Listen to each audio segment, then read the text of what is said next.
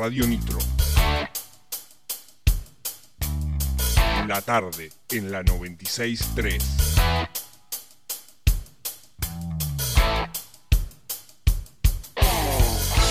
Viejos vinagres. Viejos vinagres. La tarde en la 96.3. Bueno, muy bien, ¿eh? volvemos a la tarde en Radio Nitro, la tarde en la 96.3, arrancando la segunda hora, ¿eh? ya con, el- con el invitado acá entre nosotros. Así que ya voy a ir dando aire y bueno, amigo, preséntelo usted que lo conoce. 3, 2, 1, al aire. Amigo, estoy nervioso, no lo puedo creer. ¿Cómo nervioso? Porque voy a presentar a un amigo Para, para que te. que. Hombre, de radio. Escuchá la voz que tiene, aparte. boludo. Hombre de radio y nosotros con él. Es la primera- voz de papa. Bienvenido, Claudio Sato. Gracias, gracias por la invitación. Che, qué lindo estar acá en la Nitro. ¿Vos sabés que es la primera vez que piso el estudio de la Nitro? Escuchá la voz Bueno, del locutor escuchá. que tiene, boludo. Aprendé, papá. Negro, ahí, ah, ya anda anotando, ¿eh? al negro Luca, el director, que vaya anotando. Tenemos espacio, así que si Hay querés- espacio hay que lugares Vos que disponibles, varias veces estuve Claudio. por venir y los conozco a los chicos también, pero pero nunca se dio. Ver, El negro es un fenómeno, ¿eh? Mirá que me aguanta a mí, que yo salgo con el facho Martel y con toda la... y, y él es todo caramelos y amores. Y, y- y Sí. me banca, ¿viste? Sí, muchos Porque amigos acá. Es el equilibrio, Claudio, ¿no es cierto? Una- Es, es importante que haya equilibrio. Tiene que haber de todo. Lo que tiene esta radio particularmente, yo tengo el- el- la suerte, podría decir, de... No sé, no sé ni qué hice. Quise hacer un vivo y... Yo lo estoy haciendo. Ahí está, Yo ahí, ahí arranco, eh, comprobando la conexión. Digo, eh, la libertad que tiene esta radio es maravillosa y, y- y la cantidad de voces que opinan distinto, eso está Ah, buenísimo. sí. Yo No. tuve el culo de los 20 años que hice radio, nunca eh, que venga alguien de una radio a decirme, che, no, mira, esto no se puede decir. Nunca te lo nunca, nunca, te pasó. nunca en 20 años. Tengo la felicidad de eso. Buenísimo. Pero he laburado mucho con amigos. Vos sos muy políticamente correcta también. Sos un tipo. No siempre, cuando algo me molesta, lo digo. lo decís, claro. Yo, yo tengo como una cuestión de, obviamente todos tenemos ideologías, más allá de, Totalmente. de- de políticas o, o en, lo, en, en general, en lo que pienses, En la vida. tenés, tenés una, una formación, una idea y todo. Yo lo que digo es que me parece que cuando uno está al aire, más allá de imponer su idea, tiene que tener la cabeza abierta como para escuchar a todos. Claro. Tal cual. Y, y después puede discutir desde la buena leche, desde, desde- Digo, es muy fácil tener un invitado y ponerlo incómodo. Claro. Si, si vos te pones en perro, eh, Ah, sí, sí. digo, Terminás siendo un boludo. un terminás siendo un boludo. Digo, porque ¿Para qué le invitás? Es necesario, porque Claro. así el tipo que vos invites opine completamente diferente a vos, está teniendo la, la, la- la buena libertad leche de la agarrar buena- y decir, claro. che, sí, voy, corto con lo que estoy haciendo, voy a estar. Digo, entonces, eso para mí hay que respetarlo. Eh, y, y me parece que manejándote así, lo que te empieza a pasar es que todo el mundo va a tu programa. Claro. Eh, yo en mi vida tuve un tipo que me diga, no, no voy. Yo cuando me invitaste a tu programa, yo lo voy a contar. Yo fui al programa de Claudio Soto cuando estaba en la Mega. Eh, bueno, con Claudio nos conocemos hace muchos años, ¿no es Hace- cierto? cuando éramos jóvenes. Hace y- como 20 y sea, algo. A- ayer estaba, estaba charlando con alguien, no me acuerdo con quién, con Joana, eh, Con operadora Joana. de la mañana aquí en la Ah, radio, sí. y, le, y le hablaba que hoy iba a venir, y le digo, vos sabés que Seba y yo tuvimos la suerte de conocer dos mujeres que nos encarrilaron. Tal cual. Porque Mirá seríamos, cómo me conoces. Seríamos un cachivache a esta altura de la vida, porque éramos una máquina de hacer cagadas, digo. Sí, y de golpe verdad. conocimos a las mujeres justas que, ¿viste cuando decís, listo, acá me quedo, La que es lo que pliega tu hacer", paracaídas, y la que te acomoda todo el quilombo que, que tenés de, de- de- de ir para cualquier lado, te dice, no, Qué lo puedes por acá, vamos por acá. Qué y verdad, amigo. La verdad es para agradecerle. Gracias. Tanto a Lorena como a Vic. Mirá cómo me conoce, mirá cómo me conoce. qué importante, ¿no? Eso, tener eh, ese bastión ahí que te, te acompaña, que, que- Sí. que va con vos, que te aguanta, que, Aparte que que, sigue tus locuras. te también, ordena y que te ordena. que te ordena, Eso es. porque se empezaron, él siempre fue muy talentoso también, eh, y siempre jodías con Pero esto de chico, ya de grande la empecé a cagar. De grande le empezó a cagar. Porque él tocaba el piano de cola. Sí. Pero después le daba vergüenza bajarse los pantalones Claro, delante de y tanta gente. jalaba, se complicaba. Entonces hasta que la gente lo empezó a seguir y se mudó. Y ahí cayó a Tandil, ¿entendés? Es un poquito de lo que él hace, pero es muy bueno lo que hace. Sí. Claudio, ¿cómo te metiste en el stand-up? Le- Porque yo te conocía por la radio, boludo. No, pero yo- yo arranqué radio hace 20 años. 20, en 20 años hizo el año pasado. Literal. Eh, en Radio Mix. La realidad es que me fui a laburar una temporada en Necochea, estuve haciendo temporada, me quedé en Necochea todo el año. Cuando volví, me encontré con que todos mis amigos ya tenían como. eh, Después de un año de no estar, viste que cuando volvés. Todo eh, armado. Estamos hablando de. Claro, teníamos 24 o 25 años, todos se habían puesto de novio, cada uno tenía su historia. Es como que llegás y estás en bola, no, no, no conoces a nadie, es una cosa rara. Y, y ahí conocí un grupo de amigos, entre ellos Fer Segura, que es un tipo de radio, Mariano Pisculich y toda la historia, que estaban con Radio Mix en ese momento, que era una de las primeras radios que había, eh, con la intención de crecer, porque había un transmisor chico. Yo tenía unos mangos ahorrados, conseguí un amigo, un delirante, que me prestó cheques. Lo, lo que decía Seba, eh, te estoy hablando fines del 2001, septiembre del 2001. Estaba todo Era- podrido. era lo que pasa ahora, esto de comprar en cuotas que dentro de tres meses está licuado. Claro, claro. Estábamos hablando de peso dólar todavía en ese momento. Claro. Y compro un transmisor con 12 cheques que me presta un amigo de 275 mangos que eran 275 dólares. Pago el transmisor, Un dineral. 3.500 dólares el, pagué el transmisor.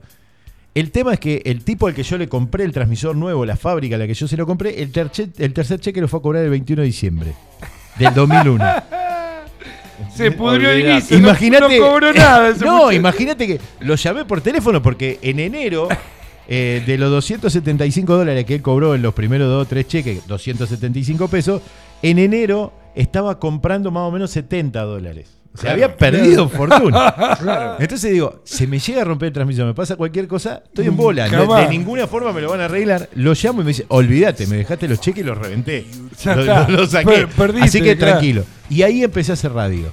eh, con Fer. De- bueno, pasé por, por- muchas etapas, muchos años en la Mix, anduve dando vueltas. Eh, me pasó que ya, esto es 2015, estamos hablando, ya había pasado por el ECO, había estado en varios lugares. Eh, terminé de laburar en el ECO y lo llamé a Jorge Bruno y le digo, loco, acabo de- de renunciar al laburo. Había nacido mi hija, mi hija muy chiquitita y yo me Yo pasaba me muchas horas en la radio. Yo me acuerdo. Eh, y, y eso es algo que siempre voy a tener que pedir disculpas a Rogelio. Es eh, cuando se fue Javier Pianta, él apostó por mí para estar en la radio. eh, y, y yo después de dos años le dije, me voy. Porque no o sea, veía dormir a mi hija. Los primeros seis meses de mi hija la vi dormir. Entonces le dije, vos me tenés que entender como padre, pero no puedo seguir. Yo el año que viene os sigo de mañana. y- a mí me lo dijiste, charlando. y era, con era un la café. historia. Entonces le dije, mirá, le digo, eh, te cubro hasta febrero las vacaciones de los chicos y, y, y- buscá a alguien que entró Rodri, que está haciendo, eh, estuvo haciendo la mañana hasta el año Y pasado. estuvo si hasta el año pasado, Porque sí. se fue a España y toda la historia. Cuestión es que salgo de la radio, un 28 de diciembre renuncié, la llamé a mi señora, que obviamente se cagaba de risa porque pensé que estaba haciendo un chiste. Porque Eh, Claudio, le digo, te- de todo lo que te no, dice, tenés que buscar el diario. Es, decir, te es, es verdad, serio, ¿entendés? Acabo de renunciar, laburo hasta febrero, una hija de seis meses, me quedaba sin laburo porque quería ver a mi hija. Y lo llamé a Jorge Bruno, el tipo al que le debo la radio, porque con 11, 12 años lo descubrí en Radio Tandil, haciendo con mi firma La Noche, historia de la ra- Y Un empecé a ir a la radio a ver, Claro. a ver cómo era esto de hacer radio. Y entonces era el gordo que estaba sentado en un rincón del estudio en silencio, viendo cómo hacían tres horas de radio todas las noches y después Jorge una hora más haciendo escalofríos. Y que era- aprendiste con un gran. era un programa donde contaba historias de ovnis y de terror.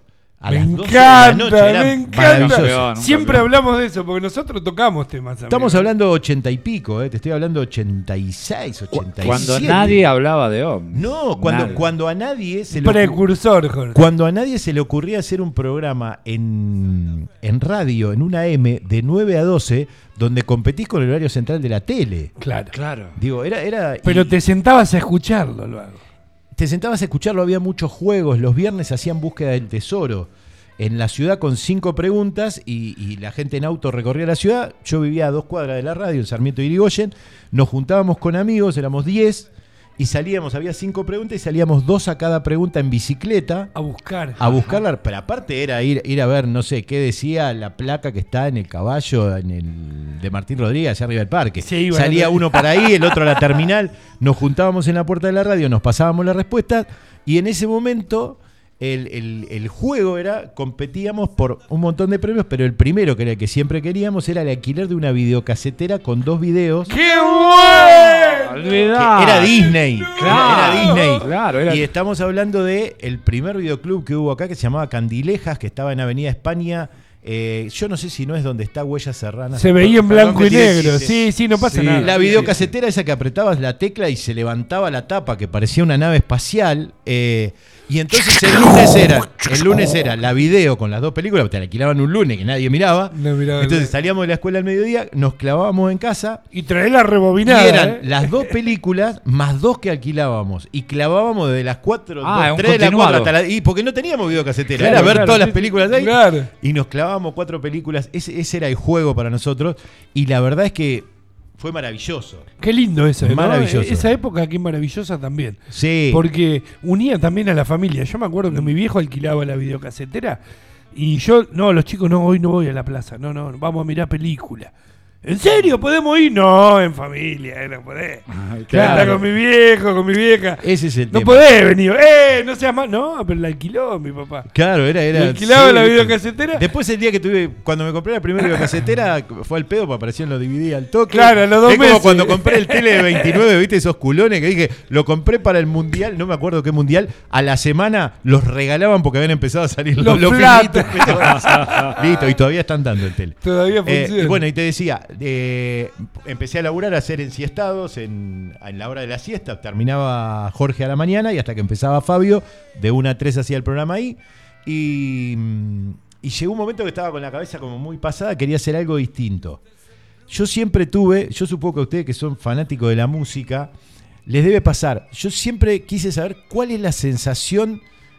¿Viste Queen, Wembley? Sí. Freddie Mercury entra, se para y saluda y la gente explota y no ves al último que está allá atrás. Digo, necesito cinco segundos de esa sensación. Después me muero arriba del escenario. O sea, no podría hacer nada más. Claro. Claro. Pero eh, pagaría por cinco segundos de eso. De llegar y decir hola y que me contesten todo. Y me voy, ¿viste? Claro, me claro. voy. Sí, sí, sí. Pero digo, esa sensación, bueno, la radio lo que te da es que vos tenés mucha respuesta telefónica hoy a través de las redes, pero no es tan inmediata como subirte a un lugar a hablar, que ya lo Claro. había hecho, pero presentando a alguien. Y no es fácil. Nunca haciéndome cargo yo de lo que estaba diciendo. En la radio vos hablás, el ida y vuelta, está Claro, bueno, sí, pero sí. siempre el control es tuyo. Ahora, cuando vos te subís a un escenario y le hablas a la gente, sobre todo para que se ría y no se ríe, Claro. Tenés- ahí es como dice claro. mi suegro, las dos bolsitas tenés que llevar, la de dar y la de recibir también. sí. y- Porque y- siempre está el boludo que y- alguna te tira y- también. Y, ¿no? la de banca. Sí, que después con los años lo agradeces. Claro. Al principio Gracias decís al que no me hable boludo, nadie. Claro. Pero después por ahí haces el show con el tipo ese. Claro. Es- eso es lo que tiene bueno. Claro, qué bueno. bueno,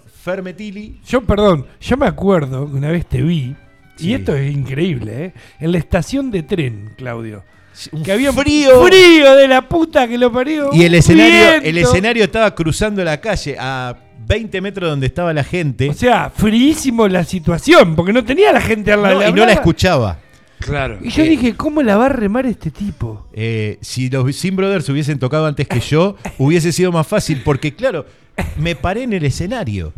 Lo que no pensé que tenía un micrófono inalámbrico, o sea, me hubiese cruzado y lo hubiese hecho entre la gente. Entre la gente y ¿Qué era es lo que mismo. hicieron los Sin Brothers? Dijeron, acá a 20, ni en pedo, vamos con los instrumentos y tocamos al lado. Y encima había fogones, que estaba lindo. Yo me estaba cagando de frío en el escenario. Fue muy loco eso, pero digo, son Y experiencias. la que- gente prestaba atención. que vas porque teniendo. no es fácil eso. Una cosa es que te vayan a ver un teatro, que están todos sentados en la butaca mirándote.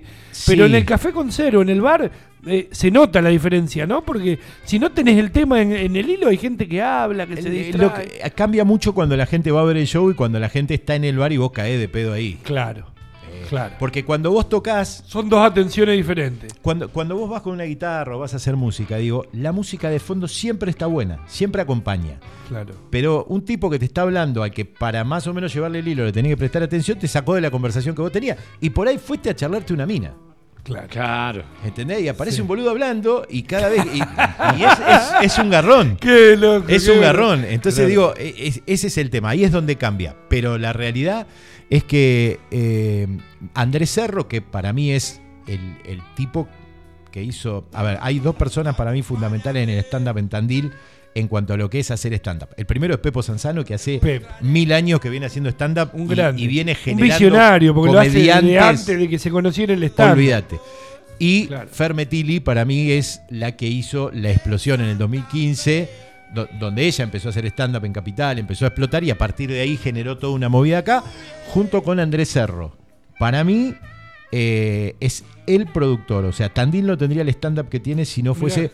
porque Andrés perdía fortuna trayendo comediantes Claro. a Bartolomé los miércoles, Yo hacía las publicidades, ¿se donde, iba- donde íbamos- íbamos 4 o 5. Éramos 7, 8. Claro, y comediantes como Fede Cirulli, como Juan Barraza, tipos que hoy están en primera línea, pero Flor que hace. Metilli también. Fer Metilli también, Fer hace 6 años, 7 años, Claro. eran los que estaban arrancando en Buenos Aires y, y Andrés los trajo a todos acá. Y después hizo el comedy, hizo todo y la, la rompió toda. Qué movida apostar a esa ficha también, ¿no es Perdió cierto? fortuna, ¿eh? hasta Claro. que le fue bien. Y lamentablemente hoy Andrés está en Buenos Aires, pero sigue produciendo cosas acá.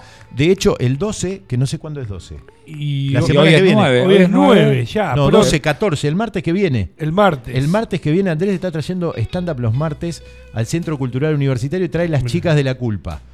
Ah, mi, Fer- mira, mi señora va a verlo. Claro. Fermetili. El eh, martes tengo birra gratis, entonces sí, va, va con unas amigas, sacó Claro, entrada bueno, pero la historia es por así. internet. Fermetili. eh, Natalia Carurias, que es una de las primeras minas que hizo stand-up acá y que es una bestia. Sí. Connie Ballarini y Malena Ginsburg. Son unas bizarrijas de puta. Tremendas. Ahora, un martes a las 8 de la noche, hace un mes, anunciaron la primera función y la agotaron en dos días. Pusieron una a las 10 de la noche y la agotaron. Ah, Un martes. Eso es convocatoria. Sí. Claro. Amigo. Porque un día de mierda. Claro, un martes. Las boludo, 8 de la 12. noche hay gente que está saliendo de laburar Sí, y las sí. 10 de la noche es un horario tarde porque al otro día tenés que ir a laburar. Llegaste a tu Claro, casa, te, digo, no querés salir. después Clavaron dos funciones, metieron 900 personas. Digo, Qué eso. No, pero Eh, aparte convoca, porque son todas minas. Sí, y, sí, y Lore sí. me dice, uy, conseguí entrada con las chicas, la saqué por internet, bla, bla, No, bla. es Un maravilloso. besito a Lolo que está escuchando, que recién nos escribió. Bueno, eh, me dice, vamos a ver, cama, tengo el tele grande, buscamos en YouTube. Lo que me reí, son No, unas bizarras son- bar. son Tienen- geniales. Porque hablan unas guarradas, pero es un grupo de amigas charlando en la Es, casa. es una, una previa de en la salida. aquelarre de las flacas que hay, que y toda- todas las semanas hacen un show diferente. Claro. Buscan una temática, hacen un show diferente. Hoy trabajan en un teatro con capacidad, no sé si para 700 o 800 personas, pero a su vez, si vos no estás en Capital, podés comprar una entrada por streaming para ver los shows los viernes a la noche Increíble. por streaming. Claro. Y Claro, claro. agotan el streaming. O sea, es maravilloso. Yo me lo que cagué de hacen. risa, Digo, pero de sí, verdad, fueron sí. una hora y dije, boludo, son increíbles, estas minas no paran. Hay No, algunas que van son más arriba que las otras. Bueno, ¿viste? yo Pero- tuve la suerte, por medio de Andrés, de que un día, porque hacíamos notas en la radio, yo conocía a todos estos comediantes cuando recién Los arrancaban. claro, los noteabas. Eh, a Rada, eh, bueno, a Fer la conocía desde hacía tiempo, pero un montón de comediantes que, que empezaron a venir a la ciudad. Eh, y me dice Andrés, voy, voy, vamos a hacer un taller de stand-up con Fernanda. ¿Te sumás? Y le digo, sí, dale, me sumo. Simplemente quiero hacer el taller que duraba seis meses para subirme al escenario, hacer los ocho minutos de material que, que generábamos en el taller, ver qué se siente estar con la gente de adelante y me sacaba el gusto de tener esa sensación. No Listo. bajaste más. No me voy a dedicar al stand-up. Yo, de hecho, hago radio justamente para no, para no exponerme cara a cara con la gente, o hacía radio para no exponerme cara a cara con la gente. Digo, vamos ahí. Hacemos el taller, arrancamos 25, terminamos siendo 15. El día que se hace la muestra, Fer venía todos los lunes a Tandil a dar el taller. Y el día de la muestra se vino tres días antes y estuvo ahí coacheándonos. Eh, también una mina con una generosidad increíble. Y, y el día de la muestra le digo, quiero ir primero. Y me dice, mirá que hace años que doy talleres, nunca me pidió nadie que, va- que Claro. primero. Le digo, Si, me la voy a poner, me la pongo ahora. Claro, si tengo que esperar que pasen 15 y, y tenés el riesgo de que el que va delante tuyo la rompa toda y vos llegue después a Está al horno, claro, que Al se horno. fuerce que viene tras mío, O- boludo. claro. que la pase muy mal el de adelante y la gente ya después de ver a 14 esté hinchado las pelotas y diga, otro más, Otro ¿viste? más. Digo, voy primero, de última. Si la pasan mal, quedan 14 para que cambien la imagen. Fue más o menos así. Qué valiente. ¿no? Entonces me dice Fer, sentate en la escalera, en, en- en Bartolomé, me senté en la escalera, me dice yo arengo un poco a la gente y te hago subir. El tema es que no paraba de entrar gente. Era un bono de, yo no sé si 20 mangos, en ese momento a beneficio del Banco de Alimentos, con eso se compró comida. Entonces era o el bono o un alimento y no paraba de entrar gente. Había 150 personas en Bartolomé, No. estaba estallado y Fer estuvo 40 minutos acomodando gente y haciendo chistes. Y la gente no paraba de reírse. Claro. Y yo en la escalera empecé, primero pasando la letra y después diciendo voy a subir y voy a fracasar. La puta que. Claro, Pará de hacer chiste, hija Claro, de puta. me tengo que- me- me quiero morir. Callate. Cuestión es que Eh, subo al escenario y cuando la saludo a Fer, que me presenta como el primer valiente de la noche, tengo ese audio grabado y el video de la primera vez que subí. Qué bueno. eso. Eh, le digo, Fer, no me acuerdo nada. Y me dice, decí buenas noches y te sale todo. Y fue automático. Dije buenas noches, me salió todo. Fue maravilloso. Fue una sensación de, de- de escuchar a la gente reír con algo que yo había escrito y había dicho. Fue maravilloso.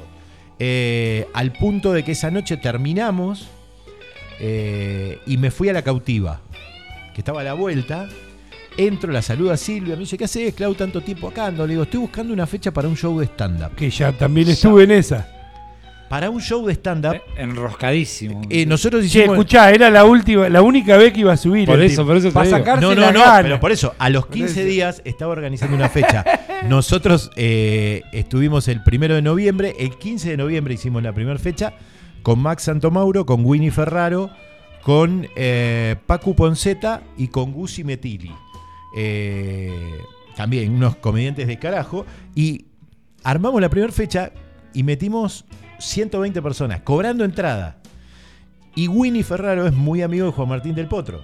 Ah. Juan Martín estaba en Tandil y cuando estaban todos sentados entró y así que el primer show que produje y que me subí a hacer stand-up lo tuve a Del Potro sentado en la Ajá. primera mesa, que obviamente lo fue a ver a Winnie, no me fue a ver a mí, Claro, pero claro. me saqué una foto con él en Claro. un show mío. O sea, me vino a ver. Yo nunca lo fui a ver jugar ¿Quién un me partido la de tenis. quita esa? Nunca- ¿Eh? Te fue a ver en la voz. Claro, nunca fui a verlo a él jugar un partido de tenis, siempre lo vi por tele, pero él vino a un show mío. Y con esa foto yo ya estaba, dije, listo, es esto. Ya está. Cuelgo la foto, encima estoy con mi hija para recordarle toda la vida. Mirá, vos conociste al Potro gracias a mí. Ah, que papá Claro. dio un show y él vino a ver el show. Una que, cosa de que loco. papá Esas dio. cosas que, que- que se dan porque se dan. Y de ahí empecé a producir shows cada 15 días. Ese verano arrancamos con Humor de Verano con el municipio, haciendo cuatro fechas, que duró cuatro años. Eh, y nada, fue como una locura y Pasa no, que- no bajé más. Claudio, vos sos Qué un tipo que cuando arranca algo, yo te conozco, amigo. Cuando arrancás algo, no parás. Salvo el local que No, puse al lado del tuyo, que lo choqué en tres que meses. Lo chocaste en tres meses. Sí, bueno, hay Sí. cosas que pasan. Pero, pero vos sos un hombre de la radio. Sos Bueno, un pero si no lo hubieras chocado, no hubieras hecho todo esto. Claro. Sí, era, era raro, qué sé yo. No, No sé, lo veo yo encerrado ahí adentro. Nunca, claro. igual nunca, nunca pienso en, en, en qué es lo que va a pasar. Si tengo ganas de hacer algo, lo encaro. Después Claro. de última, si me la pego, me la pego. Porque oh, te estoy contando el stand-up. Te puedo contar 20 cosas con las que me reventé la cabeza contra la pared y dije, qué boludo. ¿para qué me Aparte, metí esto acá? de reventarte te da letra para escribir para el stand-up también. Montones de material. Yo le decía al Papa eso, hablábamos antes que vos vengas, eh, que no es fácil hacerlo, porque hay personas que, por ejemplo, no sé, algunos que somos artistas en otras cosas, eh, a mí se me daba la facilidad de por ahí tomar una cervecita y empezar a contar mi vida, mis vivencias en otros lados y causar gracia porque lo contás a modo chistoso, ¿no es cierto? es que es un que poco es la un base. estilo libre. Pero cuando Claudio me dijo, ¿por qué no venís a estudiar, boludo? Estaría bueno, primero se escribe. Y yo le digo, Claudio, no, pero yo lo quiero improvisar. No, pero no es así, hay que escribir. Y ahí me, me quedé y dije, no, pará, no es para cualquiera. Claro. Porque un día subí inspirado, lo improvisaste, charlé tu vida, pero, Y una cosa, hablarlo con amigos, contar la, la historia de tu vida con amigos, con Claro. conocidos. Otra arriba en escenario Arriba gente que no te conoce. Es relativo eso. es relativo, Digo, ¿no es cierto? A ver, la base. eh, hay, hay muchos tipos que son como muy puristas del stand-up que dicen que en el stand-up no hay que contar anécdotas. Pero la anécdota es una buena referencia de lo que pasa en el stand-up. Más allá de que la anécdota en sí, vos se la contás a tus amigos, tiene mucha referencia tuya que la gente no. Que la gente no Con lo cual la tendrías que ubicar. Pero la gente Pero se digo, siente identificada en un montón de cosas. Pero ¿qué pasa con la anécdota? Vos contás algo en, en un asado. Mirá, esta semana me pasó tal cosa. Lo contás, se cagaron de risa. Dentro de un mes vas a otro asado donde hay cuatro... Che, contale lo que te pasó la otra vez. No es la anécdota de la primera vez. Y le no, empezaste a agregar boludeces. Sí, Le de- metiste, le metiste dos o tres cuestiones Claro. más, algún gesto, alguna cosa. o algo más que año- pasó que el otro que te escuchó no la sabe. claro. En un año estuviste peleando contra Marciano en la anécdota. Porque Claro. siempre es o el, el que está y, y se acuerda de alguna cosa más y te tira. El show de stand-up es básicamente eso. Vos escribís un material donde te contás algo, pero digo, a, a mí me pasa por ahí con alumnos que escriben un material de 10, 15 minutos, se suben y al cuarto o cinco show te dicen, no lo voy a hacer más, quiero escribir algo nuevo. Le digo, le faltan 20 funciones para que este material esté bueno. Claro. Porque Claro. ida y vuelta con la gente te Claro. permite ver qué es lo que funciona, qué es lo que no. El escenario. Y hay que ser delicado también a la hora de las cosas que decís, ¿no? Hay mucha Yo no, yo no creo en eso. no yo, soy, eso. yo banco mucho una frase que, que dice que eh, los que dicen de qué se puede hacer chistes y de qué no son los que generalmente no hacen chistes. Claro. Y, y esa es la claro. realidad. Digo, Claro, yo arriba claro. del escenario, arriba del escenario, puedo decir cualquier cosa mientras yo la banque. Claro, claro, totalmente. Digo, hay- si hay- saben cómo soy, ¿para qué me invitan, no? Claro, pero, pero el punto es, te tenés que hacer cargo de lo que estás diciendo. Claro, por supuesto. Y entonces, digo, si yo. Tenés que entender esto. Si vos vas a hacer un show donde querés hacer reír a la gente, no tenés que decir cosas que lastimen a la gente. Entonces, ¿qué Claro. pasa? Si yo empiezo a bardear a los gordos y hay un gordo sentado en primera fila, la va a pasar como el orto. Ahora, si yo hablo de mi gordura y de las cosas que a mí me pasan. El gordo se va a cagar de risa de vos y con vos. Y le pasan las mismas cosas, pero no se está riendo del, del Se- drama que tiene él, se está riendo tuyo, del mío, que es el mismo. Pero se ríe de mí. Claro. Claro. El Él no fue a reírse de él, boludo. Claro. Fue a reírse del otro. Claro. Entonces, Para eso pagó la entrada, lo hago, ¿no? por eso la base del stand-up siempre es autorreferencial. Claro. Es, si me voy a reír, a, a mí me pasó con, con un comediante que es contador de chistes desde hace muchísimo tiempo, que es un gran comediante, un tipo al que quiero muchísimo, y me decía, me quedaron viejos los chistes. Los chistes son siempre buenos. Le digo, y si un chiste era bueno hace 20 años, es bueno ahora. Lo que pasa es que cambiaron las cuestiones de cómo te reís. Por ejemplo, el- yo se lo planteé el ejemplo con un chiste que tiene que ver con eh, mi suegra está tan gorda que cuando se sube a la balanza, la balanza dice continuará. es un chiste muy agresivo, los chistes de suegras no van más. Ahora, Claro. si yo te digo que últimamente vengo comiendo tanto que cada vez que me subo a la balanza, la balanza dice continuará, es el mismo chiste, pero me estoy riendo de mí. Claro. No ofendo a nadie. Claro. ¿Entendés? Entonces digo, el humor siempre es humor. Eh, Está en la susceptibilidad de cada uno. Muchachos, Yo vi gente pararse en el show de Fernando Peña. Sí. Tuve la oportunidad, creo Bueno, que vos también lo fuiste habría a que ver. eh, A Fer- habría que bancar a Fernando Peña. Pero si vas a ver a Fernando Peña, flaco, y te sentás en el que primer banco, sabés que alguna te puede tirar. Sabés que vas a ver. Pasa- Sabés que te la va a pegar en la oreja porque a, es a- su a show. mí, a mí amigo. me pasó. hay- un comediante inglés que, a- que a mí particularmente me encanta, que ahora está en Netflix, hay varios shows de él, eh, que hace humor con el holocausto y hace humor con la guerra de Malvinas, siendo inglés, bardeando a los ingleses. Y yo he visto el monólogo de Malvinas con excombatientes que se han cagado de risa. En serio, lo, lo quiero buscar, lo quiero ver. Eh, el punto cuál es. Eh, él en el monólogo habla de que ganaron la guerra, pero que en realidad buscaron un país que no sabían ni dónde carajo quedaba, pero dijeron, ¿tienen misiles? Sí. ¿Cuál- ¿Qué alcance tienen? Y 17 kilómetros. Ah, los nuestros están a 20. Nos ponemos a 20 y los cagamos a tiro. Es como pelear con un enano. Lo agarrás de la cabeza y lo cagás a patada. Dice, porque buscamos gente a la que le podamos ganar. Dice, no nos interesaban las Malvinas, nos quedan en el orto del mundo, pero fuimos a buscarla porque sabíamos que podíamos ganar. Digo, vos decís, mierda, le está pegando a los ingleses de una manera y el tipo es inglés. Eh, yo, yo lo conté muy por arriba, ¿no? Sí, sí, se Eh, entiende. Hace una charla de Hitler con Nietzsche. De cómo él interpretó, Mamá, de cómo- él interpretó el libro y a partir de claro. ahí vamos a hacer una raza pura. El show y el super. ¡Ja! ¿Viste? El super soldier. Entonces, vos eh, escuchás a ese tipo haciendo humor con eso y vos decís, mierda, hace humor, pero inteligente. El tipo Claro. no se mete con cualquier a boludez. mí me gusta mucho el Lelutier, amigo, por ejemplo. Lelutier tiene otro estilo Tiene de humor. Pero, pero también hay, hay como una cuestión, hay una, un tema con el stand-up. Vos me decís, yo te puedo preguntar esto, porque siempre fue una duda que tenemos en charlas y como no soy stand-upero no puedo responder. Tato Bores, lo que hacía Tato, es como un stand-up, ¿no es cierto? Entonces, porque Tato Bores es un mon- es- bueno, pero el monólogo es lo que hacen ellos. No, pero- es un solo no. artista en el... No, Tato No. Bores hacía. Primero, Tato Bores tenía una capacidad Bueno, un cerebro, de, de- de hablar de como una manera. Pinti, como Enrique Pinti. Tipo que es otro tipo de monólogo. ¿Por qué? Porque el tipo hablaba de política Claro. y, y metía mucha bajada de línea. Claro. Digo, pensemos que Tato Algo- Bores hacía algo humor político, pero ponía, hacía humor político en la época de los militares. Sí, terrible, por eso te, y Claro. no, lo, no, no le Y- pasó y, nada. y escuchá esos monólogos y no eran boludeces lo que decía. El chabón era re heavy. Digo, y, Y es contemporáneo en un montón de cosas. el monólogo número 2000 de Tato, el número 2000, buscalo y escuchalo hoy y parece que lo escribió hoy a la mañana.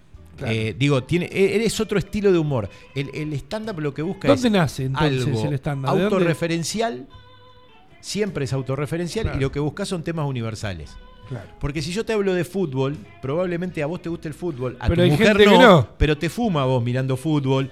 O tienen un hijo que va a jugar al fútbol, entonces por ahí se acuerda de cómo se ponen los padres cuando van a ver el partido. Digo, eh, no llegar a fin de mes, por más de que te vaya bien económicamente, No te hincha las pelotas, que todo aumente. Sí. Digo, entonces cuando vos empezás a- el amor, la, La pareja, las relaciones, el sexo, la amistad, digo, son temas como muy universales. Que definitivamente si yo escribo un monólogo de sexo, no va a ser el mismo que va a escribir vos, aunque hablemos del mismo tema, porque tenemos visiones diferentes. Claro. Entonces, eso genera siempre eh, que vos podés subir con otro comediante a hacer el mismo monólogo, eh, o sea, hablar del mismo tema, pero los monólogos son, Son, diferentes, claro. Y lo que no pasa en el stand-up, que algunos lo hacen, y esa es la diferencia entre, para mí, entre hacer stand-up y ser monologuista, es que vos lo que decís haciendo stand-up es material tuyo.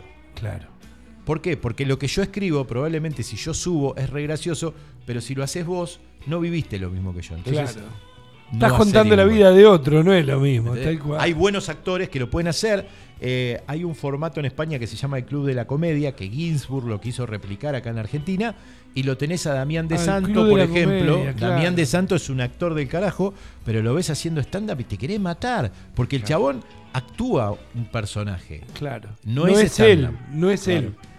Ese y, es el tema. y eso lo hablábamos siempre, que qué difícil que es, ¿no es cierto? Porque cuando uno quiere eh, imitar un personaje, yo por ejemplo tengo el- siempre la referencia de Val Kilmer, el Sí. actor, cuando hizo la película de Doors. Val Kilmer, antes de filmar, cuando le dijo sí a Oliver Stone, le pidió seis meses antes de empezar y se fue a vivir a Venice Beach, donde vivía Jim Morrison, y empezó a probar todas las drogas que probó Jim Morrison, reales. Porque el tipo dijo que si no, nunca iba a poder hacer un personaje de un tipo que no. Claro. O sea, se tuvo que meter en su cuero. No debe ser muy fácil tampoco, ¿no es cierto? la historia- yo no quisiera estar en el cuero de Val Kilmer ahora. Ahora, ¿no? Val Kilmer estuvo en la última película de Misión Imposible, vuelve a ser eh, Iceman, el personaje que hacía por los 80, Ah, pero tiene una voz digitalizada. Val Kilmer tuvo un cáncer de garganta y perdió totalmente la voz. Eh, y buscarlo en las redes porque está ahí, es recontra interesante. Eh, el tipo, eh, hay una empresa que con todas las películas de él rearmó su voz y él ahora se expresa por medio de un aparato que cuando él habla, habla como él. Con su registro, con su voz. Con, con su voz, literal. Le usaron todas las palabras, las El, el grabaron apar- todo. el aparato ese le sirve a él para comunicarse. Y en la película, el- la voz que hay es la original de Val Kilmer con ese aparato. Al horno. es Val una locura, pero empezar a entender que hasta un tipo que se quedó mudo puede volver a hablar y, y el cine le permitió con todo lo que había hecho, eh, digo, una cosa de locos, pero, pero está en la película justamente porque se pudo hacer eso. Increíble. Es increíble. Rarísimo, pero viste, te encontrás con esas cosas que... ¿Cómo venís Eh, con tus fechas, Claudio? ¿Cómo, ¿Cómo viene la movida en Tandil? Porque nosotros hablamos mucho de rock and roll, mucho música. Nosotros estamos fijos los miércoles en Brothers. Miércoles a las 9 de la noche, entrada al sobre, siempre. ¿Qué movida tiene, brother? La Eh, puta madre. Los miércoles hacemos eh, siempre noche de stand-up. Anoche estuvo Sofi Chévez y Flor Martínez. Estalló el lugar, la verdad hermoso. Nos quedó gente afuera. La semana que viene eh, viene Diego Cepeda.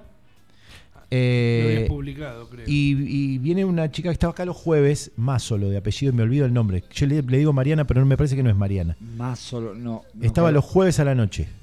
Ah, hace Eh, mucho. Hace un mes, no, no, o los miércoles, no sé de, qué. bajo- ¿Cómo Dos se llama el programa? Eh, la, la caricia y la cachetada Exacto. estaba. una que de las estaba Joana.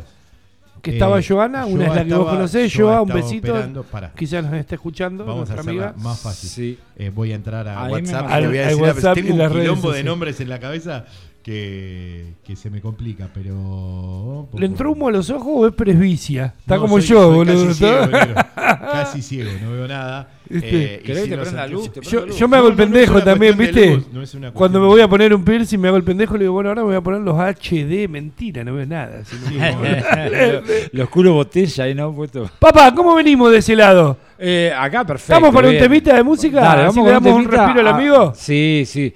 Eh, clavaron 35 minutos de charla. Dale, y es que- Mariana Másolo. Perdón, Mariana, que me- un besito para se me mezclan los nombres. Mariana se va de, de la Argentina. Eh, había hecho un taller el año pasado con nosotros, lo empezó a hacer ahora con Diego otra vez. Y antes de que se vaya le dijimos, che, tenés un material increíble. Diego eh, tiene todos los meses un show de él con un invitado. Así que le invitamos y va a ser debut y despedida del país. Qué lindo. Así que para todos los que quieran el miércoles que viene, entrada gratuita. Eso es miércoles 15. Después, eh, miércoles sí, 15 sí, la semana 15, que viene. martes 14, miércoles 15. Viernes 17, ahí estamos con Diego haciendo producción desde Noma de Comedia, Nómade.comedia, si nos quieren seguir en Instagram, ahí se encuentran todas las fechas. Eh, cuatro en gira, cuatro mujeres haciendo stand-up en el Salón Danés. Eh, Claudia Castro, Andrea De Marco, Vanessa Leschiuta y Mariana Restivo. ¿Cómo está el sexo femenino, eh? Ahí, A el, pleno. 80, el 80% de los comediantes que están dando vuelta en Tandil son mujeres. Todas mujeres. Mirá. Eh, y es maravilloso. Qué lindo. Eh, vamos a estar ahí el viernes y el otro miércoles sí tengo el show mío que se llama Aplaude uno, aplauden todos en Brothers, el 22, que voy a estar con Alina, eh, también una comediante de la cantera de Pepo. Eh, Pepo hoy empieza a hacer desde hoy y los próximos cuatro jueves muestras con cuatro comediantes por noche que hicieron el taller con él. Qué Se está ¿eh? sumando cada vez más gente a hacer stand-up. Y nosotros tenemos eh, ocho o nueve comediantes que también arrancan desde julio a hacer eh, las muestras ¿Cómo en Brother. son, ¿Cómo son los talleres? ¿Cómo- ¿Quién los dicta? Los talleres, est- eh, yo ahora estoy haciendo uno virtual con algunos alumnos que Ah, nos quedaron de pandemia de afuera.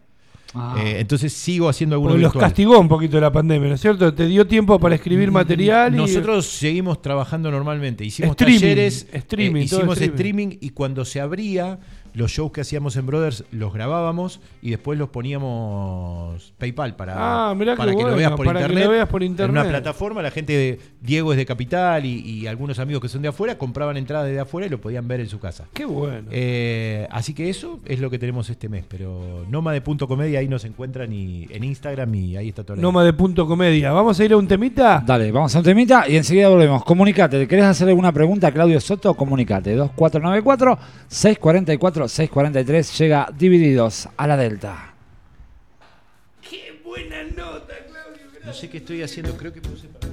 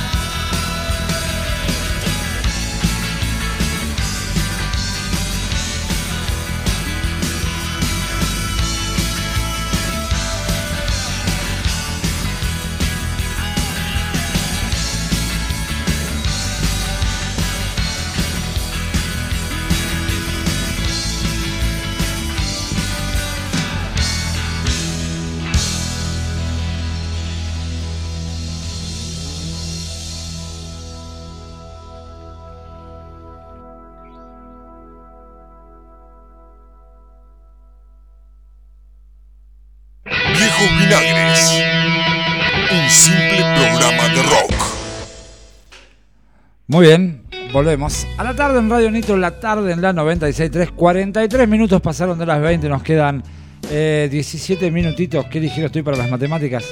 Seguimos acá con la entrevista. Qué veloz que No, lo vi, papá.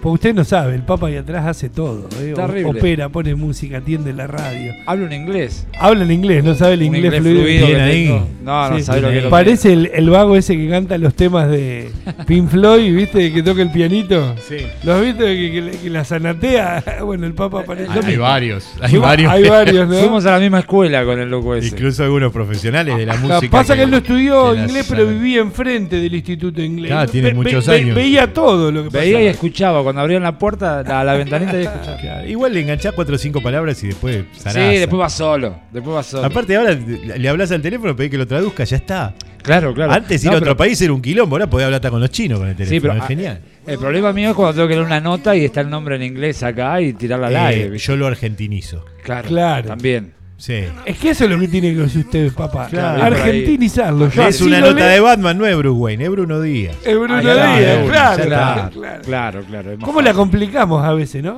Sí. El argentino dice Rod Stewart.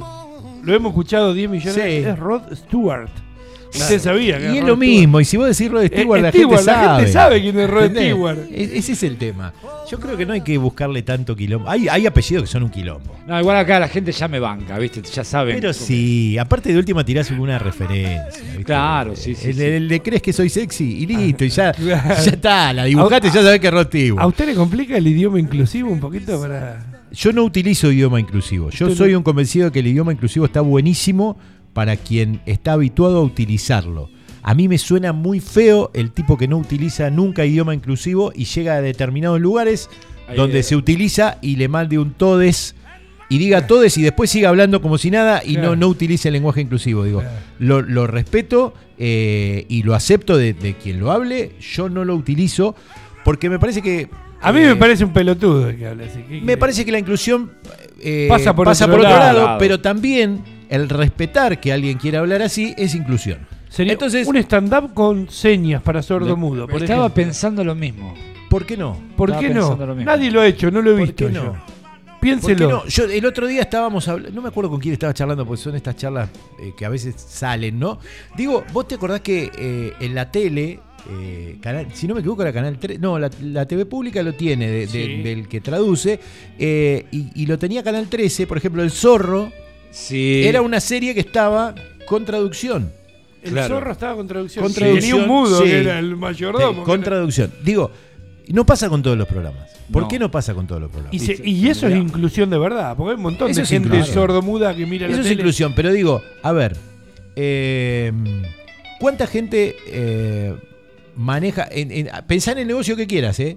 Sí, En, sí. en el negocio que quieras, y, y no te hablo de un local, te hablo de empresas, te hablo de oficinas públicas. Sí, sí. Entra un sordomudo, ¿cuánta gente lo puede atender? No, ninguno. Sí, no, nada. Muy poco. Papel y lapicera. Es más, el que lo atiende sale en Facebook como famoso, ¿viste? Por Y, hay cuestiones que tienen que ver con la inclusión. Por ejemplo, para muchos boludos que andamos en el auto, que a veces dejás el auto estacionado y con la trompa estás tapando la rampa de discapacitado. Tal cual. Sí. Digo, ¿y qué te pasa con eso? Claro. O sea, lo pensamos porque digo, hablamos de Pero hay que inclusión. hacerlo, hay que hacerlo. Pero ¿cuántas cosas a veces uno se come? Eh, el, el punto de eh, frenar en las esquinas, ni siquiera tapar una rampa, frenar en las esquinas Y dar el paso. con la trompa arriba de la senda peatonal. Ah, me pasó hoy a la tarde, sí. ¿Viste? Porque Pero- ¿cuál sería la lógica? Que el tipo venga caminando y me pase por arriba del capó. Claro. Y me tengo que callar Y la te boca. tenés que callar la boca. estoy mal Pero parado. por ahí el que no tiene Pero- familiares con alguna eh, discapacidad o un amigo no lo ve eso. Pero yo, por ejemplo, hace muchos años tuve la oportunidad de mudarme de local. Y yo tengo un gran amigo que es Juancito eh, Bragio, que anda Sí. en la silla de ruedas. Juancito es mi amigo mío hace 20 años y me visita día por medio. Y yo no me mudé de local porque no había rampa y había escalera donde me iba a mudar. Y Juan no me iba a poder visitar. Y yo le juro, amigo, que no me mudé por eso. No, pero Pensando digo, en esas cosas. Me ¿no parece que cierto? a veces Que todos tengan la oportunidad de poder entrar y. A veces discutimos de cuestiones de la inclusión porque alguien usa una E o no. Digo, todo el mundo tiene derecho a usarla o a no. Y inclusión también es respetar que quieran hacerlo. Y Tal respetar cual. que alguien no quiera hacerlo. Digo, Claro. también pasa por ahí. Claro. Eh, nada, No me no jode a nadie. no jode a nadie. No jode a nadie. O sea, ¿qué te cambia? Te entiendo igual. Digo, listo. Hay, hay gente que, que a mí me, me choca mucho eso. Yo eh, trato con mucha gente por cuestiones de laburo, muchas veces que no, no hablan con lenguaje inclusivo, porque vos hablas todo el día con ellos y, y no usan el lenguaje inclusivo, y de golpe en una reunión con gente que sí lo utiliza, le mandan un todes. Claro. Y después siguen hablando como si nada. Es como Claro. que yo me vaya un mes a España y vuelvo hablando, claro. ¿cómo estás, tío? ¿Cómo te tú? pero Que te yo- dan yo, ese todes puesto en un lugar para quedar bien, eh, me, parece una falta de respeto. Claro. Claro, eh, O bastante siento que estás boludeando al que usa el claro. lenguaje inclusivo. claro. ¿Por qué? Claro. Porque Porque vos no no lo usás, usás, flaco. claro. Entonces, eh, bancate esto de. Claro. A ver, yo digo, no uso el lenguaje inclusivo, inclusivo porque no, no me sale naturalmente. A mí tampoco. Claro. Digo, pero sí respeto al que habla Hasta así. me confundo, de verdad, amigo. hasta me Eh, Es como que eh, nos pasa que tenés que pensarlo antes, mucho antes de decir la palabra. Ahí es donde estoy cagado. Yo tengo que pensar y estoy Claro. Claro, yo no pienso. sí, sí, ¿Cómo yo- hacemos? Yo y- estoy haciendo pi tirando la cadena a la B. Sí, Claro, eso es ansiedad. Eso es ansiedad. Ansiedad. Antes era ansioso, ahora no sé. Estoy Sí, pensando, vamos a ver qué pasa. No sé. eh, pero, pero digo, me parece que pasa por ahí. Hay que dejar de discutir por esas pelotudeces tan chiquititas. Hay Qué tanto bueno, ¿no? quilombo grande. Hay tanto quilombo grande que uno no lo ve. Eh, Y, y tantas cuestiones que, que por ahí no se les presta atención. Digo, Por eso es- es nosotros acá en este programa no politicamos, no, no despotricamos mucho, pero eh, sí invitamos a la gente todo el tiempo, a las bandas y a los artistas como ustedes para charlar de esto, para que conozcan el lado humano, ¿no es cierto? Del otro lado. De, Sí, de, es- de- de la persona, ¿no es cierto? Porque lo que pasa es que eh, a, a mí, primero la palabra artista me suena como muy grande. Eh, No, no, sos un artista. No, no, pero claro, no, a mí- no, mí- no pasa por ahí. Digo, me parece que, sobre todo en Tandil, digo, yo conozco mucha gente que, que se siente artista y, y soy artista. Y, y está buenísimo que lo tengas como un orgullo porque es algo que vos decidiste hacer, digo. Pero no estás ni, ni dos milímetros más arriba de nadie. No, no, Estamos en un bueno, pueblo donde nos bueno. conocemos todos, muchachos. Acá no, no hay es verdad, eso es estrellas, verdad. no hay nada. Nah, y, vuelvo a Pepo. Me pasa con un montón de gente y, y vuelvo al Es un referente, ¿no es cierto? Yo lo que digo es, bueno. si los pibes que arrancan se dieran cuenta que Pepo, después de treinta y pico de años de trayectoria, de haber laburado con Tato, de, de- de haber laburado en, en todos lados, Con porque todo el mundo. laburaron con los más grosos, eh, es el tipo que va radio por radio a hacer notas para promocionar sus espectáculos. Si tiene que salir a volantear, volantea. Es el tipo que más laburo, el que más invita, el que. O sea, sigue laburando como si fuese la primera vez que se sube, cuando los teatros se llenan, eh, y él sigue haciendo el laburo que hacía antes. Digo, eso, Esa es la semilla que deja. eso, eso para mí es un artista. Claro. ¿Entendés? Es un tipo que, y, y encima de eso, tremendamente generoso, con el que está arrancando, con el dar una mano, con el acompañar. Digo, cuando vos, ese para mí es el artista. El tipo que ya la hizo, que, que- que ya tiene una trayectoria y que está pensando en los que la vienen haciendo y, y siempre dando una mano en lo que sea. Yo te puedo asegurar que Pepo debe tener 40 alumnos de stand-up que cada vez que se van a subir con nosotros en Brothers, lo llaman a Pepo y le dicen, che, mirá, estoy eh, con esto dudando, no sé qué, y Lo Pepo le da la respuesta. Y nunca hay un no, no, mirá, estoy ocupado, siempre está. Digo, eso es ser artista. El, el entender que vos hoy estás, que la rompés, pero que tenés que seguir laburando como el primer día. Claro. Eh, no porque llenaste No hay que dormirse salas- en los laureles. Ah, no, yo no, he no hecho- claro. Yo he hecho funciones con 100 personas y al otro día he suspendido porque no hay nadie, Claro. Digo, ¿no? Eh, yo en Brother venimos hace dos años y hace un mes atrás, eh, mitad del mes pasado, suspendí una función porque no había literalmente nadie. Cuando nosotros laburamos con una media de 20 personas. Y fue la única vez que pasó en Brothers con un show mío. Que pueden pasar. No fue nadie, literal, ¿eh? No es que había cuatro personas. Vinieron dos mesas que estaban en Brother, se sentaron por si hacíamos algo y digo, no hay gente. Claro. ¿Entendés? Digo, y, y vengo haciendo hace casi siete años stand-up, digo, y he laburado en un montón de lugares que nunca pensé que iba a laburar. eh, he pisado casi todos los teatros de la ciudad, digo, esas cosas que, que vos decís, el teatro del fuerte. He hecho un show con, con un grupo de comediantes en el anfiteatro, digo, son lugares que, que vos decís, mierda, hay que jugarse acá, y, va- y Claro. vamos, y nos ha salido bien. Pero también te pasa que te comes un garrotazo y, y bueno, y ya está. Ahora, ni te tenés que volver loco cuando llenaste un teatro, ni te tenés que matar cuando no fue nadie. No hago más Claro. stand-up. Es Llega a casa no hago más stand-up. Me Yo, he dedico a hecho, otra cosa. yo he hecho funciones con la sala llena y me he bajado diciendo no me tengo que subir más. Porque la gente se ríe, pero vos sentís que lo que hiciste lo hiciste para el orto. Es una banda tocando. Una Claro. banda. Claro, que- lo mismo. amigo. Una banda Qué- qué tocando. bien que sonaron y vos Una- sabés que no te gustó. y Pero no vos gustó. arriba del escenario dijiste, no, loco, la cagamos en todos lados. Sí. Pero La gente escuchó otra cosa. Eh, y, Pero y- importa y lo que escuchás bajás- vos también. Importa lo que vos escuchás. Este, claro, a ver, importa lo que le pasa a la gente, digo, porque vos por ahí con la energía a la gente la llevás puesta y, y- y sale maravilloso y bancan todo, pero también cuando vos te bajás vos sabés dónde estuviste bien y dónde la hiciste mal. ¿Entendés? Entonces, eso te Y bajás eso te da decís, para seguir trabajando. Todo Obvio, digo, pero tenés que sentir esas cosas. El día que vos te subís a un escenario y dos minutos antes de subir no estás nervioso, no te subas más. No te subas Claro. más, claro. No te subas más. Porque ya estás haciendo las cosas en automático y las cosas en automático no funcionan. A mí me pasa me- parecido pero diferente. Yo en el Museo Malvinas, donde estoy hace años, eh, soy el trompetista oficial y subo la bandera y bajo la bandera.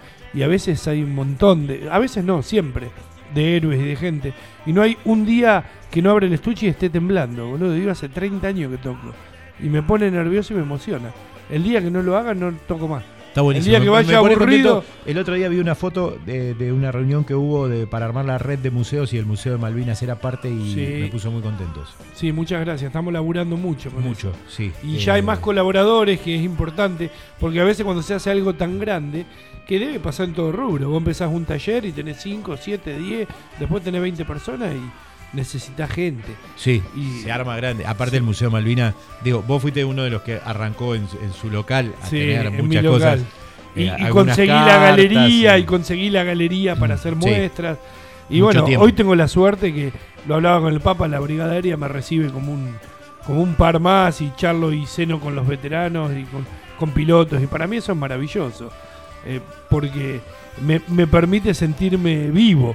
Lo hago todo. Yo, yo honor, tengo, tengo la suerte de tener un vecino pegado, terraza de por medio, eh, ex combatiente y que mi hija lo ha adoptado como, como abuelo y, y- y va a la escuela orgullosa eh, de Nicolás. De, de- Domina. Domina. De mi amigo Nicolás Eh, Domina, ¿viste? Al toque lo y, y nada, y surgió en el medio de la pandemia eh, el 2 de abril, que cuando nosotros le contamos a Emilia que, que Nicolás había sido, que es ex- excombatiente, eh, le pidió una foto a Nicolás y Nicolás le dice, sí, sí, espérame, y fue y se puso la campera y sacaron la foto y Emilia contó eso en la escuela.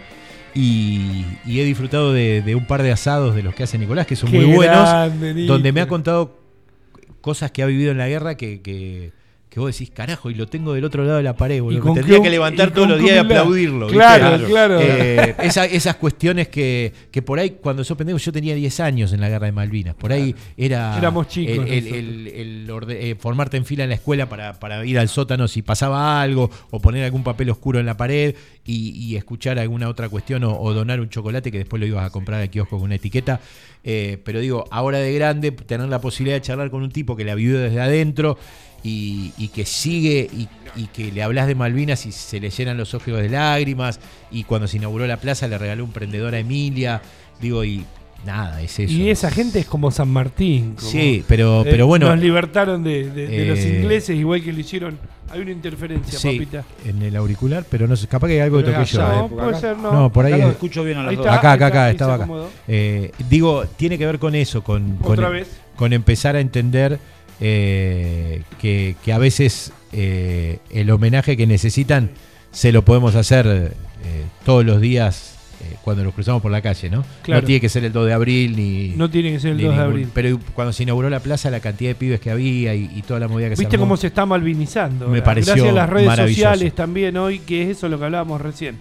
Que, que hoy se puede transmitir y la responsabilidad que conlleva, ¿no es cierto? Lo que uno dice, lo que transmite, porque hay un montón de gente escuchando del otro lado. Sí, eh, eso, eso está buenísimo. Y me parece que, que, que- está bueno empezar a, a reconocer a esa gente un poco más de lo que se la viene reconociendo. Digo, eh, no solamente esperar un acto o ir al museo, sino que cuando te enterás que estás cerca tuyo, eh, mi hija de 8 años conoció la historia de Malvinas por Nicolás. Y hacía tres años que vivíamos al lado de la casa de él eh, y no nunca habíamos hablado del tema, ¿no? Entonces digo, eso es lo ocupado. E- eso es lo que Eh, Emilia generó una relación de abuelo postizo y, y después descubrió que su abuelo era un héroe. Un héroe. Y viste la humildad, la humildad que tienen todos los Son veteranos. maravillosos. Cuando vos le preguntás, te dicen, no, hicimos lo que teníamos que hacer. Qué increíble. Sí, sí. Qué así increíble. que, Así que vamos a reivindicarlos. Gracias por este minutito. Eh, malvinero que siempre metemos, Es Claudio. importante. Te toqué la fibra. Sí, a mí te me emociona mucho. Me emociona mucho. Nicolás es un. un vecino, porque de pedo caímos ahí. Caminan por las una casa calles de del Tandil. Procrear eh, y nos tocó estar terraza de por medio, por un paredón dividida. Y, y la verdad es que charlar con él es maravilloso. Qué lindo, qué lindo poder escuchar esto. Papá, me estabas pidiendo algo. Eh, sí, se Que nos fue tenemos que ir, claro. muchachos, Nos tenemos fue que el ir. programa. Eh, nada, primero, eh, aparte de, de agradecerle a Claudio por, por, la, por estar acá, eh, ¿por dónde te puede contactar la gente? ¿Por dónde? ¿Redes sociales? Eh, arroba Claudio Soto Kate es mi Instagram.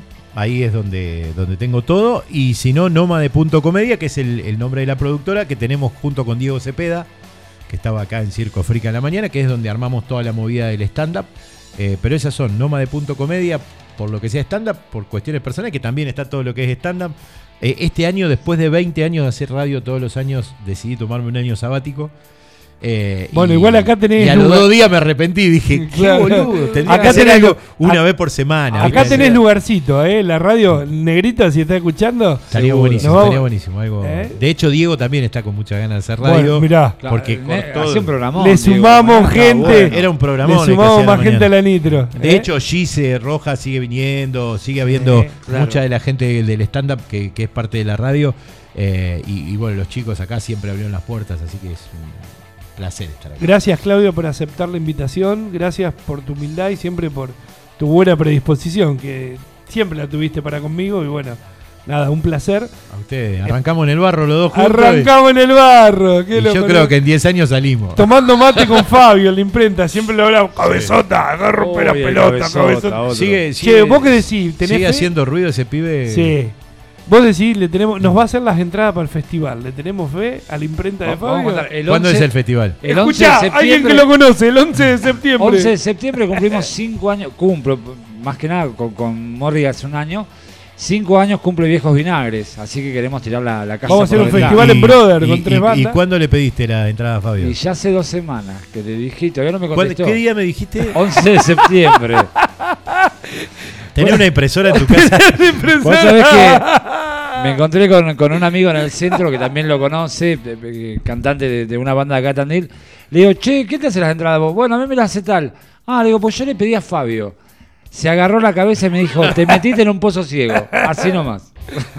No Nos despedimos. nada, Fabio es un amigo, pero... Amigo Te queremos. Gracias, Sí, bueno. Claudio Soto. Gracias por la invitación, en serio la Seba, gracias por un programa más. A usted, despídase tranquilo. Ahí está. Bueno, gente, muchísimas gracias a todos los que se comunicaron. Nos volvemos a encontrar mañana a las 19 horas con otro programa más. Acá en la tarde, en Radio Nitro, la tarde en la 96.3, junto a Viejos Vinagres. Y como siempre les digo, ya desde el palenque desato el flete del pensamiento. Y me voy buscando el viento por un sendero pampeano. Hasta siempre, mis hermanos, será hasta cualquier momento.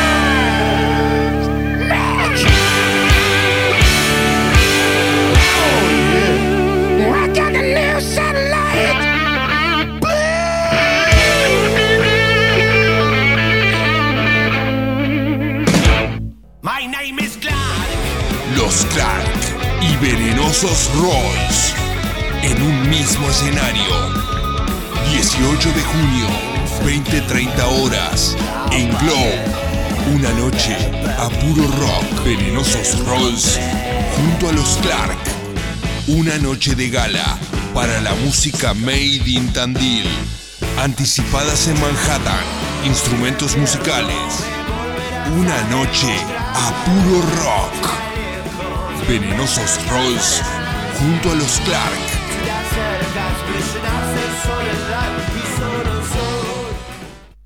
Radio Nitro en la memoria de tu auto. Queremos acompañarte.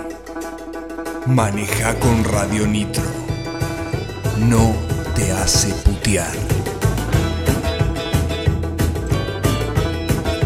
Radio Nitro en la memoria de tu auto.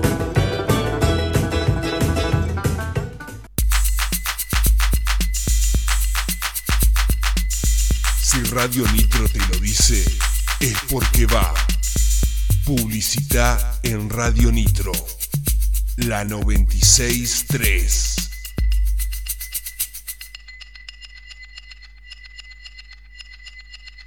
Un tatuaje te hace diferente del resto y eso es sagrado. Morrison Tattoo Studio, estudio profesional de tatuajes y body piercing, trabajos personalizados, perforaciones quirúrgicas. Encontranos el 9 de julio 555, Galería de los Puentes, locales 16 y 18, Tandil. Morrison Tattoo Studio, convertimos lo mundano en sagrado. El Mercat, despensa de barrio. Las mejores picadas, pizzas listas para hornear, cervezas importadas, fiambrería y mucho más. Lo mejor, todo a precios populares. En Paz 137, El Mercat, despensa de barrio.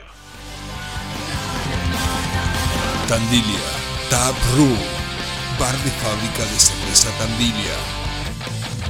De miércoles a lunes, encontranos en Avellaneda 599, esquina Alvear. Cerveza de la ciudad de Tandil.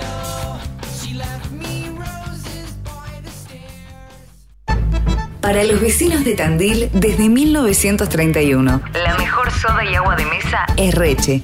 Soda y agua de mesa, en bidones de 10 y 20 litros. Haga su pedido al 15 4 55 66 50. La mejor calidad con un servicio de excelencia. Reche, 81 años, brindando agua y soda en Tandil.